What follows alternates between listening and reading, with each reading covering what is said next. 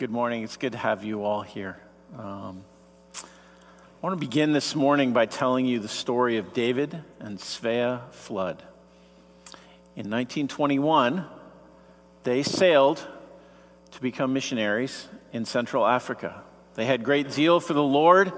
They desired to go beyond the safe mission compound into the places that had not yet been reached with the gospel of Jesus Christ. They were rejected by the village that they chose to go live near. They could only talk to one boy who would come out and sell them chicken and eggs twice a week. They suffered repeated attacks from malaria. Their co-workers found it too hard and left.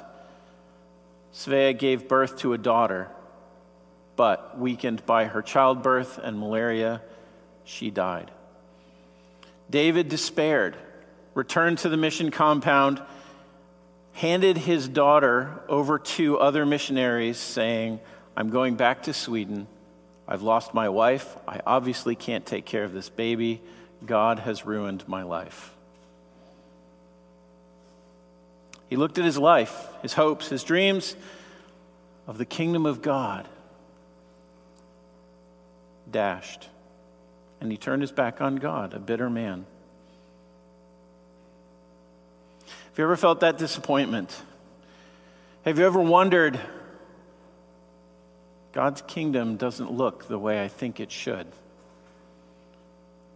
We feel this way on a global level today, don't we? We look, we read the news, we hear of war and famine, we hear of violence and sex trafficking and misogyny and factional strife across the globe, and we think, God's kingdom is hard to see. We here in the West have a particular flavor of this because the idea of a Christianized West advancing no longer seems to be true. Now, we need to be careful of this narrative because, as a historian, I studied American history 200 years ago, and America was not necessarily super more Christian than it was today in some ways. And yet, there is a truth that broadly, our culture was more shaped by values that come from a Christian worldview. And yet, today we live in Connecticut where 3% of the population will attend church regularly. And it's true that we live in a culture where the values that have often been shared between the church and a society are changing. Some may be improving, but others are not. And in the midst of this, we may be afraid. Where is God's kingdom? Is it losing? Maybe you've experienced personal disappointment. Maybe you grew up with a lot of zeal with David Flood, but have suffered hardships. You've come to faith out of a hard life, expecting relief, and you found that following Christ has not insulated you from the trials and sufferings. Perhaps you're here this morning exploring Christianity, wondering what is it that God has to offer in his kingdom? Where is the kingdom of God? What can I expect of it?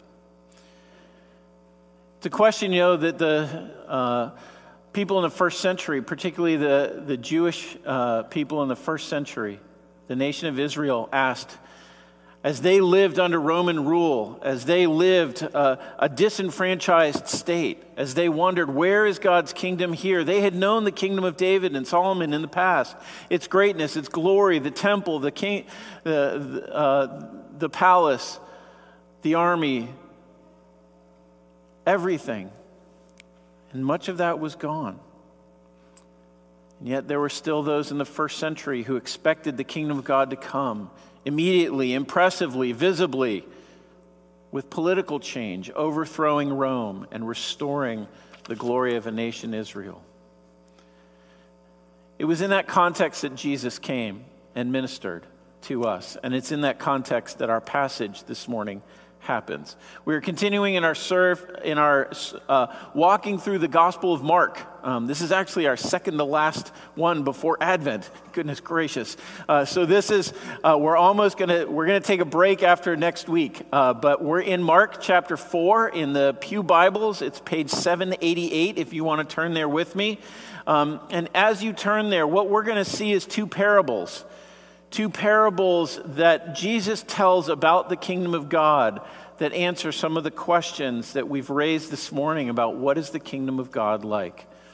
So, Mark chapter 4, we're going to read verses 26 through 34. Uh, if you're there with me, let's go ahead and read it. It'll be on the screen behind me as well. Let's go ahead and read these passages, uh, this passage together, these two parables, and then we'll explore it for a few minutes. And he, that is Jesus, and he said, The kingdom of God is as if a man should scatter seed on the ground. He sleeps and rises night and day, and the seed sprouts and grows. He knows not how. The earth produces by itself first the blade, then the ear, then the full ear, grain in the ear. But when the grain is ripe, at once he puts in the sickle because the harvest has come. And he said, With what can we compare the kingdom of God? Or what parables shall we use for it?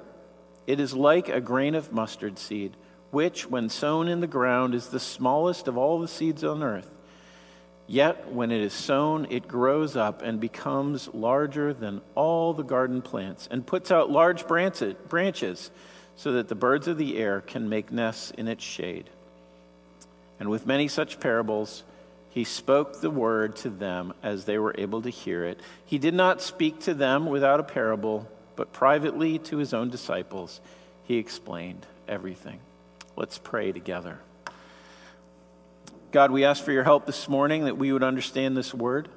Lord, thank you for uh, preserving it for us. And we pray that by your Spirit you would give us ears to hear and hearts to receive your word. Lord, help me that I would speak as I ought and Lord, help us to sit under your word this morning, we pray. In Jesus' name, amen.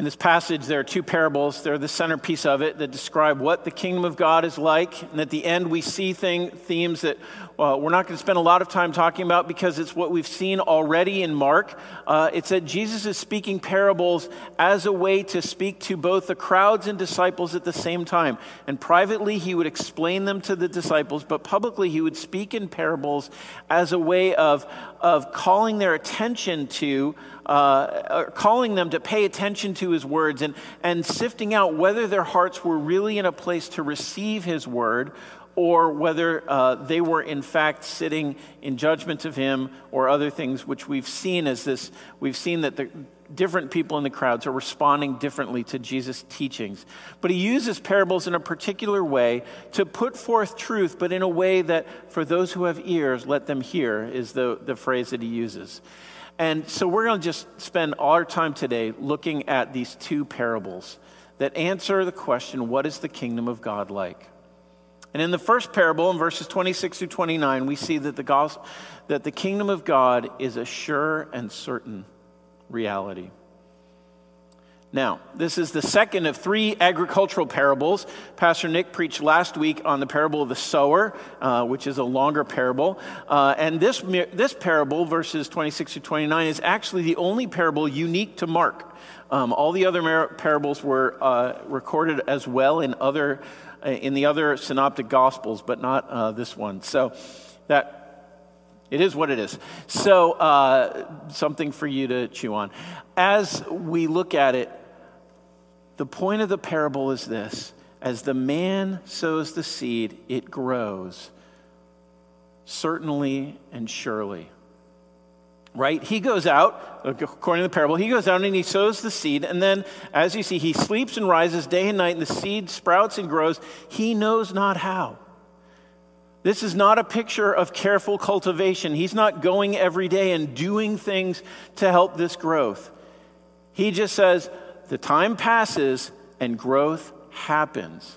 In fact, if you look at, at verse 28, it says the earth produces by itself. This is the earth produces automatically, is the, the English version of the, the Greek word there. Um, on its own, it does this.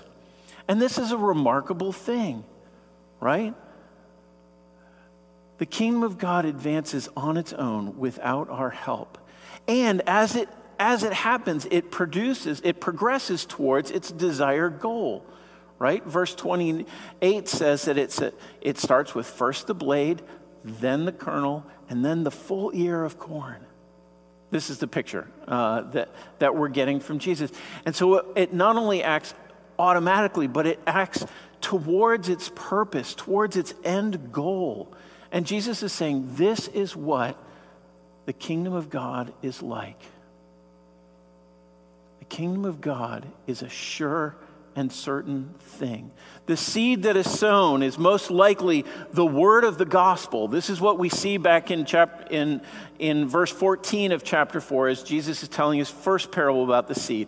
We need to be careful. You don't always steal from one parable to, to find meaning in another, but it seems like it's a pretty reasonable uh, that the seed is the word of God being proclaimed, being spoken of in the, in the nation of Palestine. And so it reminds you, if you were, it reminds us of, of Isaiah 55 and what God says there about his word being spoken. Isaiah 55:10 says, "For as the rain and the snow come down from heaven and do not return, but there water the earth, do not return there, but water the earth, making it bring forth and sprout, giving seed to the sower and bread to the eater, so shall my word be that goes out from my mouth. It shall not return to me empty, but it shall re- accomplish that which I purpose and shall succeed in the thing for which I sent it. The kingdom of God is a sure and certain thing because God is going to bring about what he is going to bring about. It is, after all, his kingdom. It is the kingdom of God, not the kingdom of men, not even the kingdom of the church, but it is the kingdom of God that Jesus is talking to. And he's reminding us that the kingdom of God is inevitable. Why is this good news for us? Well, because I think that we often struggle with fear. We're afraid that God's kingdom isn't really going to happen. Certainly not without our help. Now, look, we need to not overstate this because Christians are called to faithful labor. We are called to spend our lives, to pour, them, pour it out, to serve God in every way that we can. The way that God has enabled us and gifted us and planted us in different places to serve Him. We are called to do that. And to sow the word of the gospel wherever we are is a calling that we have. But we are not called to produce the fruit. We are simply called to sow the seed. And God will make it happen. You don't have to make the kingdom of God happen.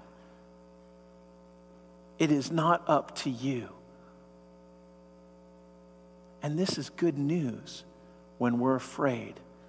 Because when we're afraid that it's up to us, it does all sorts of things to us. We're going to come back to that in a minute. Let's look at some other places in Scripture where we're reminded that this is true. The Apostle Paul, the great church planner, the one who did all the work in establishing the church, it seems like, in the book of Acts. And yet in 1 Corinthians chapter 3, verse 6, what does he say? He says, I planted, Apollos watered, but God gave the growth. So neither he who, who plants nor he who waters is anything, but only God who gives the growth. So we're reminded that what, what we're doing, even here in church, is not building our own little kingdoms. I'm of Paul, I'm of Apollos. That's what was happening in Corinth was conflict as, as personalities, human actors in God's kingdom were claiming some kind of, of lordship or factional uh, rule. And Paul said, no, it's not like that at all because none of us can do the thing that we most want to see happen. We want to see God's kingdom happen, but we can't do that. Only God can cause the growth.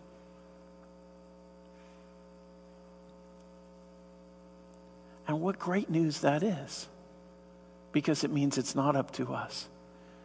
We can preach the gospel with freedom with joy, with abandon. We can live with anticipation that God is at work in the world and that God is going to do what He wants to do in this season, in our lifetime, and throughout the scope of history. But we know that this has a progression and an end because the seed sown will produce fruit. And God said, What the kingdom of God is inevitable, it will happen, and it will be brought about in the end. And this is good news for us globally, organizationally, as a church. It's also good news for us personally. So the Apostle Paul reminds the Philippians of this in Philippians 1 6. I am sure of this, that he who began a good work in you will bring it to completion in the day of Christ Jesus.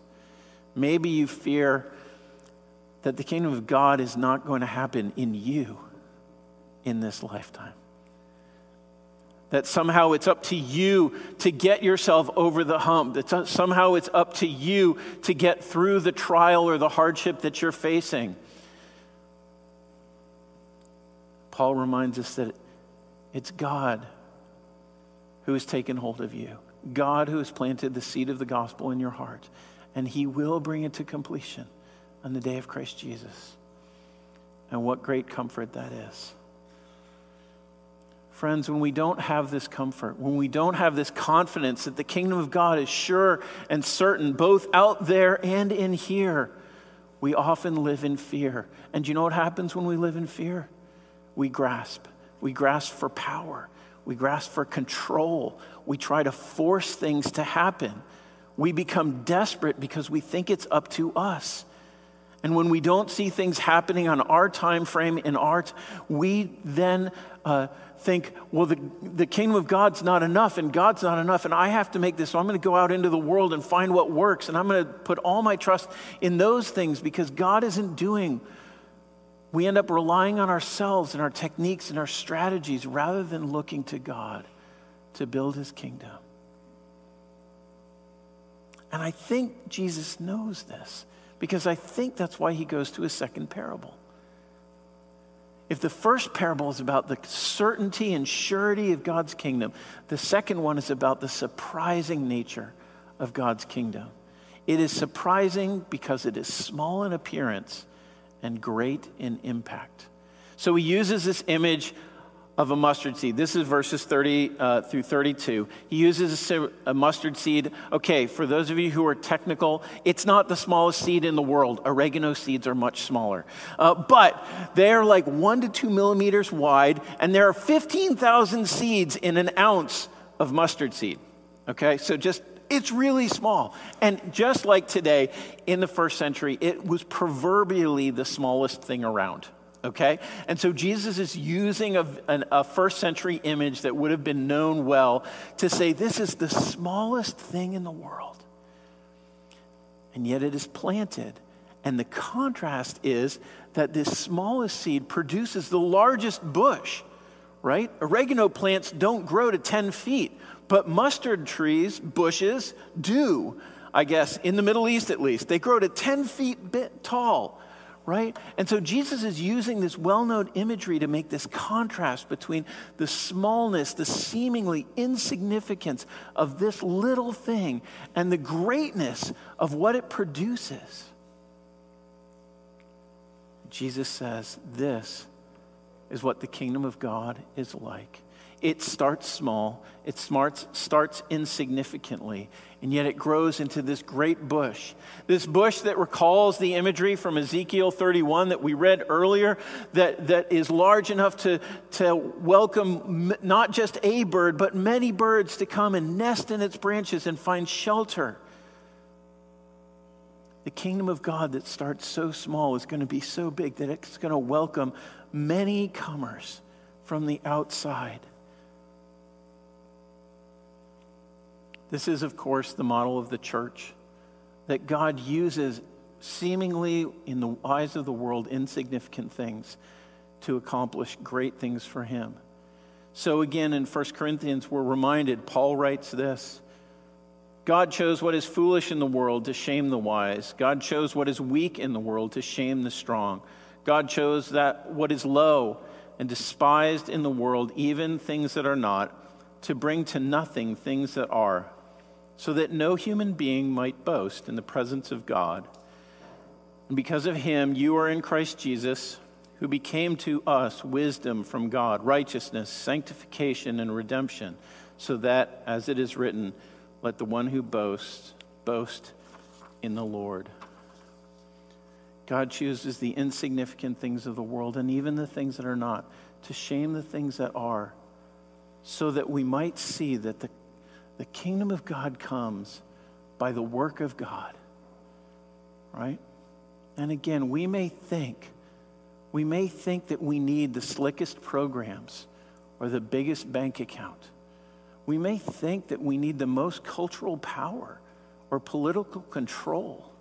We may think that we need the most impressive people that we can collect for the kingdom of God to come about.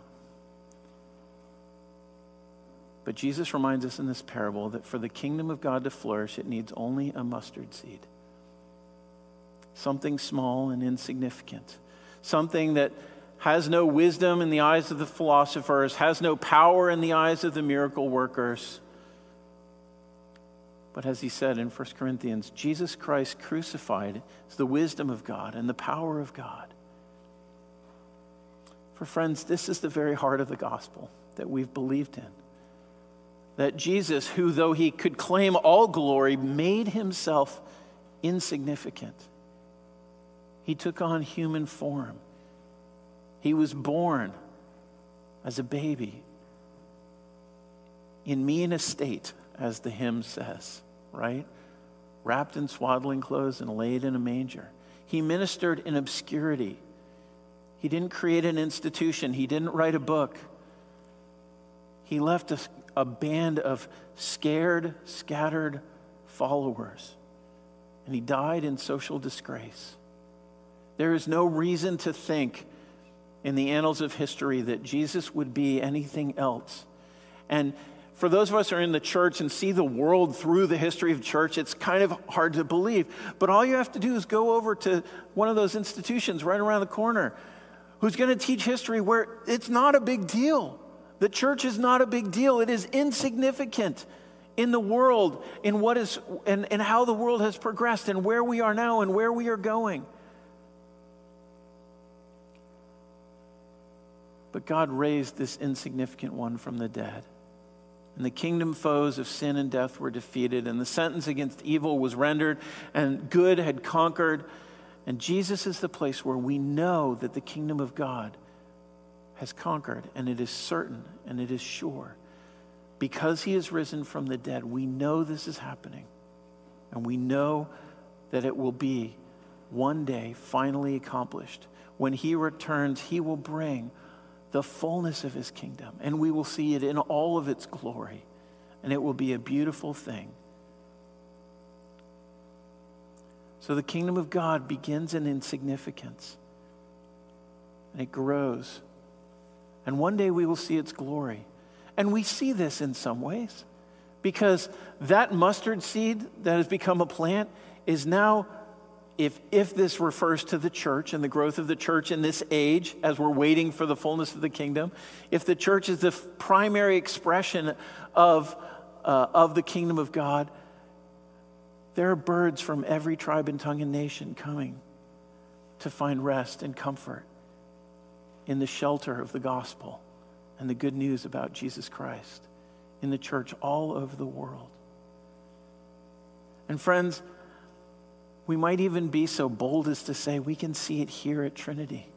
This church that was not a church 50 years ago and 30 years ago was a small and struggling church. And yet God has seen fit as the seed has been sown to continue to build it for the good of many who are a part of this. And look, churches aren't the kingdom of God, individual churches. Churches sometimes grow and then die. But the church universal has continued to grow and advance. Not perfectly, but has continued to grow. Friends, this is what David Flood found out as well. The boy who sold them chicken and eggs he heard the gospel. After the floods left, he went to his village and he shared with them the message that he'd heard from these strangers who had come to live near them for a short period of time. And that daughter was adopted by other missionaries, raised, one day found out what had happened to her birth parents, to her birth mother. She tracked down uh, what happened to this boy. And she found out that that boy had gone back and the village had believed. And he was now, she met him at a conference where he was now the national head of a Christian uh, Sunday school program that had over 110,000 people in it.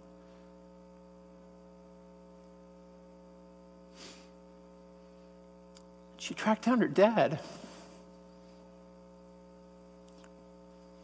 She said, Dad, God's been good to us. And he said, No, he's not. He's ruined our lives. And she told him the story.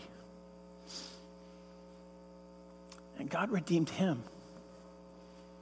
And that day he repented of his bitterness because he got a taste the certainty of what Jesus wants us to know that the kingdom of God, though small and insignificant, is certain and it is sure, and we can bank on it and we can spend our lives trusting in it and looking for it because of the gospel. Let's pray.